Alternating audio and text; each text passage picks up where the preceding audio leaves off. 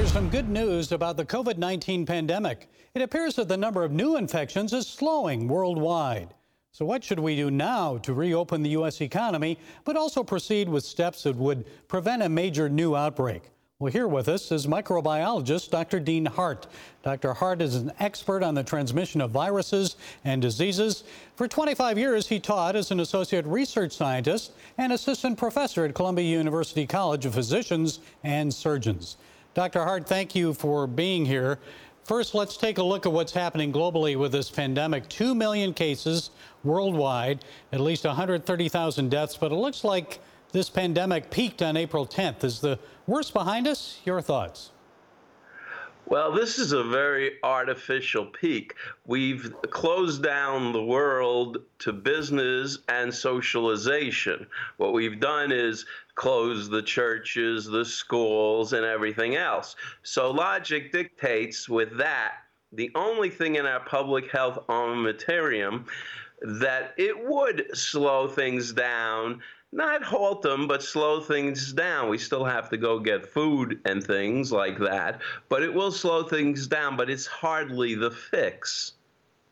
Well, I know the president is suspending U.S. support payments to the World Health Organization because of its mishandling of the viral outbreak.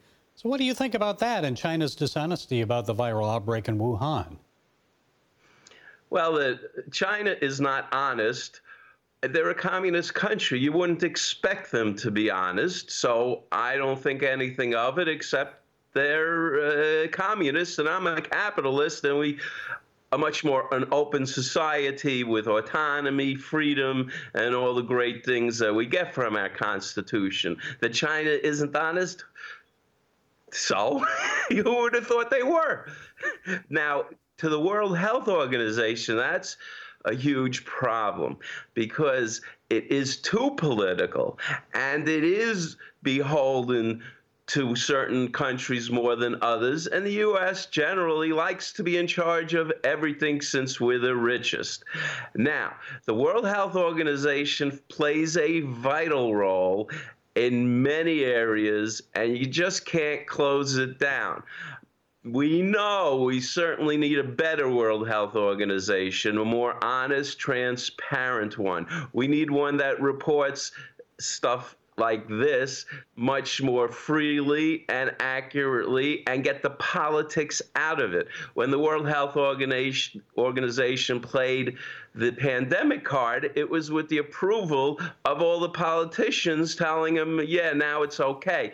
They have to get away from politics and be a scientific organization more so. But the World Health Organization helps the poor and needy. The United States does not need the WHO. The United States has all the resources and science at their uh, disposal. The problem is the WHO does wonderful things in Mozambique and and with Ebola. So it's necessary, but it needs a whole lot of improvement. defunding it and disbanding it is not the answer, but improving it, my goodness, it needs a lot of work. And here in the U.S., did we start mitigation early enough, in your opinion? Dr. Fauci said when he requested that the president move forward with mitigation, he didn't hesitate, he did it. And it seems like mitigation has worked. So, your thoughts on that? Okay, mitigation. Dr. Fauci is a scientist like myself. He said the sooner you do mitigation, the better. Well, any scientist can say that.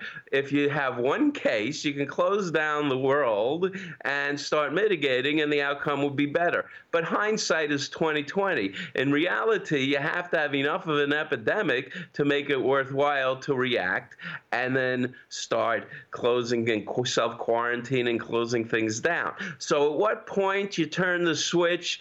to off and, and, and do what we're doing, which obviously works to a great extent.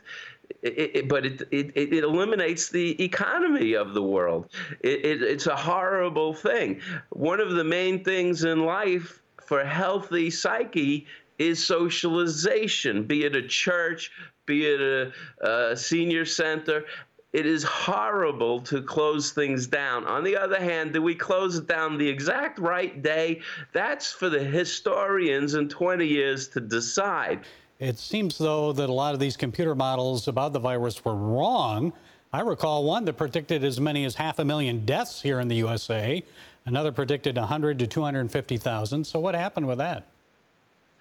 Well, when we locked down the society, those models went out the window for, I think I saw about two and a half million Americans would die from this alone, which is probably twice the amount of people that die normally in the U.S. So when we locked down everything, stopped the economy, stopped the world, put everybody in a bubble, sort of, then uh, the computer models have to be changed because we're not functioning as we were. Now the question is, how do we open it up? Two months ago, three months ago, we should have had these masks and we should have been walking out with them because people didn't know if they were sick. And the masks are incredibly valuable for the asymptomatic viral carriers that are infecting everybody. Step number two is getting the proper tests so we know who's positive, who's negative. Even if you want to, you've got to have a fever here in New York because there's a shortage of tests. You would think by now there wouldn't be a shortage of tests.